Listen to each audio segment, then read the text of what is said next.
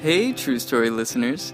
We're very pleased to announce that we've got a nice list developing of people who are interested in hosting their own True Story parties, so that in the not so distant future, we will be sharing stories from entirely new sources.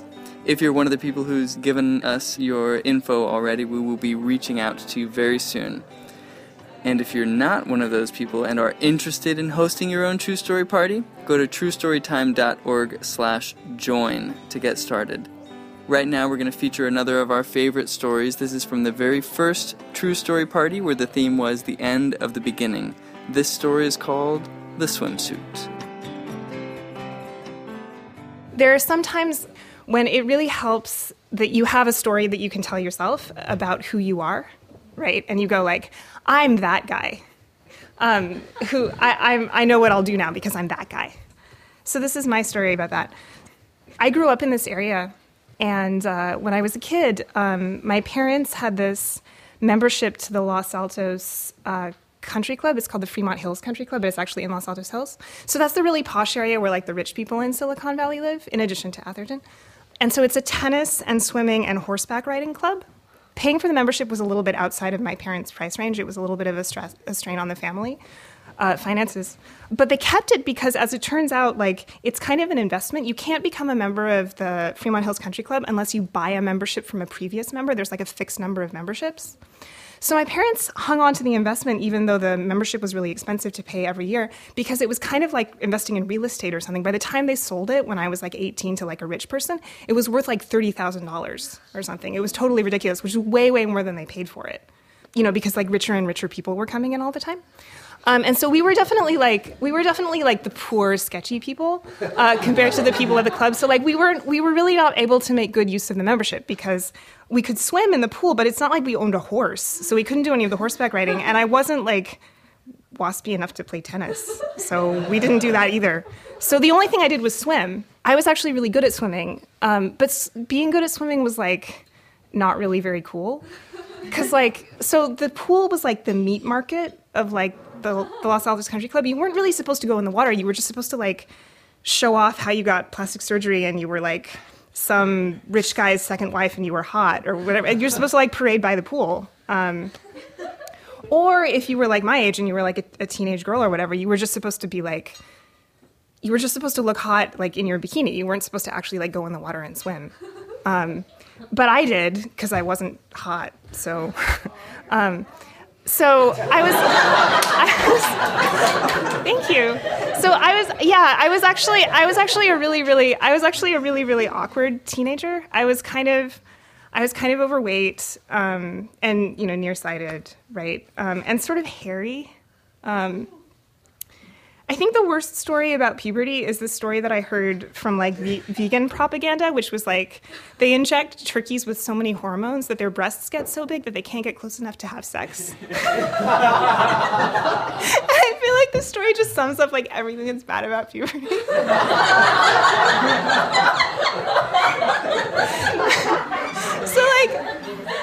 like I was I was really I was really like I was kind of hairy, but I was also sort of like curvaceous, and I had a lot of hair.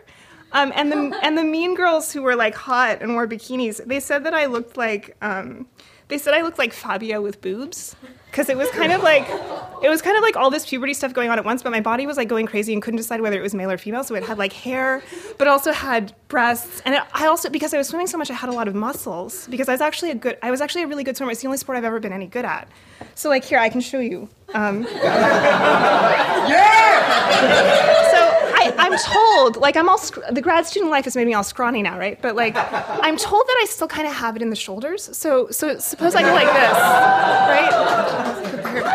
Can you still kind of see it? It's still kind of there, right? Like, I used to have, I used to have these giant shoulders from from all of the swimming, and I could like blow anyone out of the water. This was the age. This was like early teens when you know girls were kind of ahead of guys in their growth, right? So I was faster than all the guys. Um, I was faster than all the girls.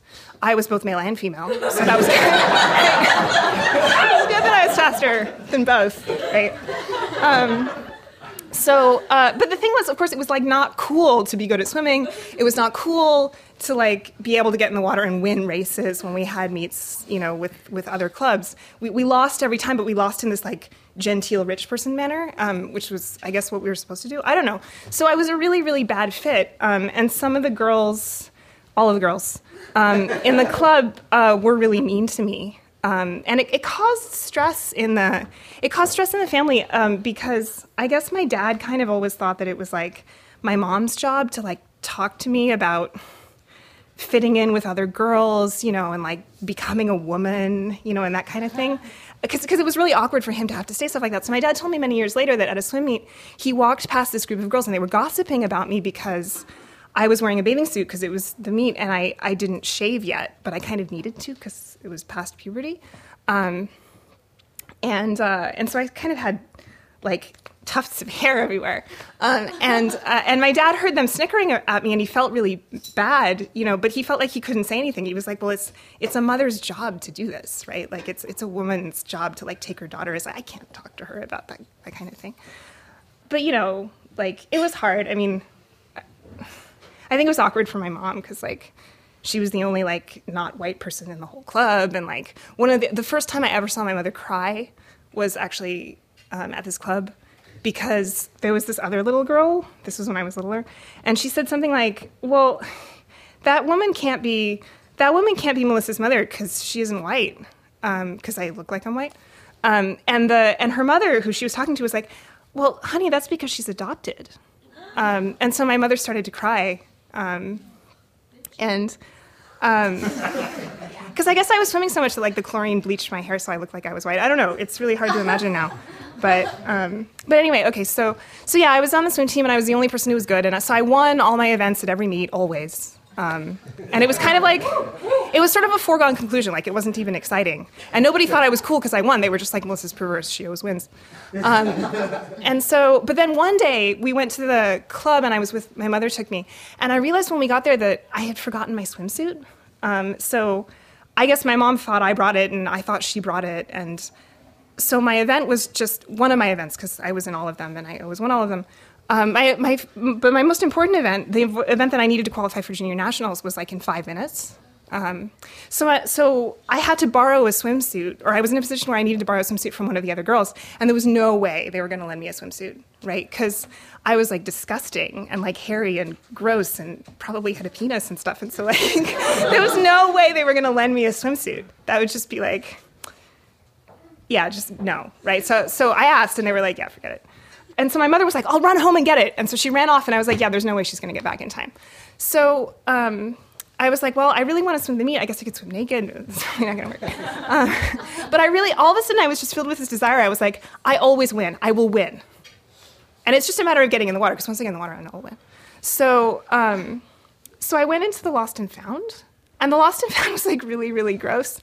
It was like this pile of like stuff that people the it kind of smelled like an accident in the kiddie pool because there was a kiddie pool, you know. And so like for years, people had been piling up stuff, and it was like a little kid would have an accident in the pool, and then he would just his mother would just be like, "Oh God," and just like take off his swimsuit and kind of throw it into the lost and found. So this pile of stuff in the lost and found had been like marinating like for years, um, and it smelled really really bad in there. Um, and I had to dig to the bottom of the pile until I found this lady's swimsuit that was a little bit too big for me, but it, I, I knew I could get it over my large body. Um, yeah. Um, so, so I was like, and it was kind of slimy, you know, and it had been there for a long time. It smelled really bad. Um, and I knew that like none of the other girls or really anybody in the whole world would ever put on that swimsuit because like it's like having like, I mean, wearing a swimsuit is really intimate, you know. It's like it's like a, a tongue on your skin or something. Um, and who knows where it's been, right? Um, but um, but I, I, was like, okay, well, I have to wear the suit in order to win. Um, and I know that if I put it on a win again, uh, and and so so I was like, I'm that I'm that guy or girl. I'm the one who will do anything uh, to get in the water uh, and to swim uh, and uh, to beat you know you guys um, so I'll put it on. Like I'm that I'm the guy who will who will put on the disgusting uh, the disgusting suit. I will do it. Um, so I did it. I put it on, and it was gross. And um, and I jumped in the water, and I won, of course. Um, so so my mother.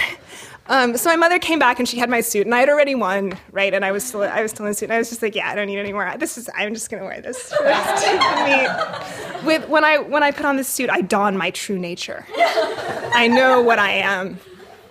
That's my story.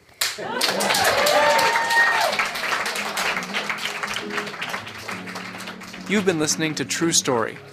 Our theme music is from Daniel Steinbach's album, The Blade. To comment on this podcast, or to listen to any of our previous stories, you can find us in iTunes or at truestorytime.org. Everyone, I hardly know you, but when something comes and grabs a hold, take the hands that open up. A life that's led is something gold. I've been alone. I've been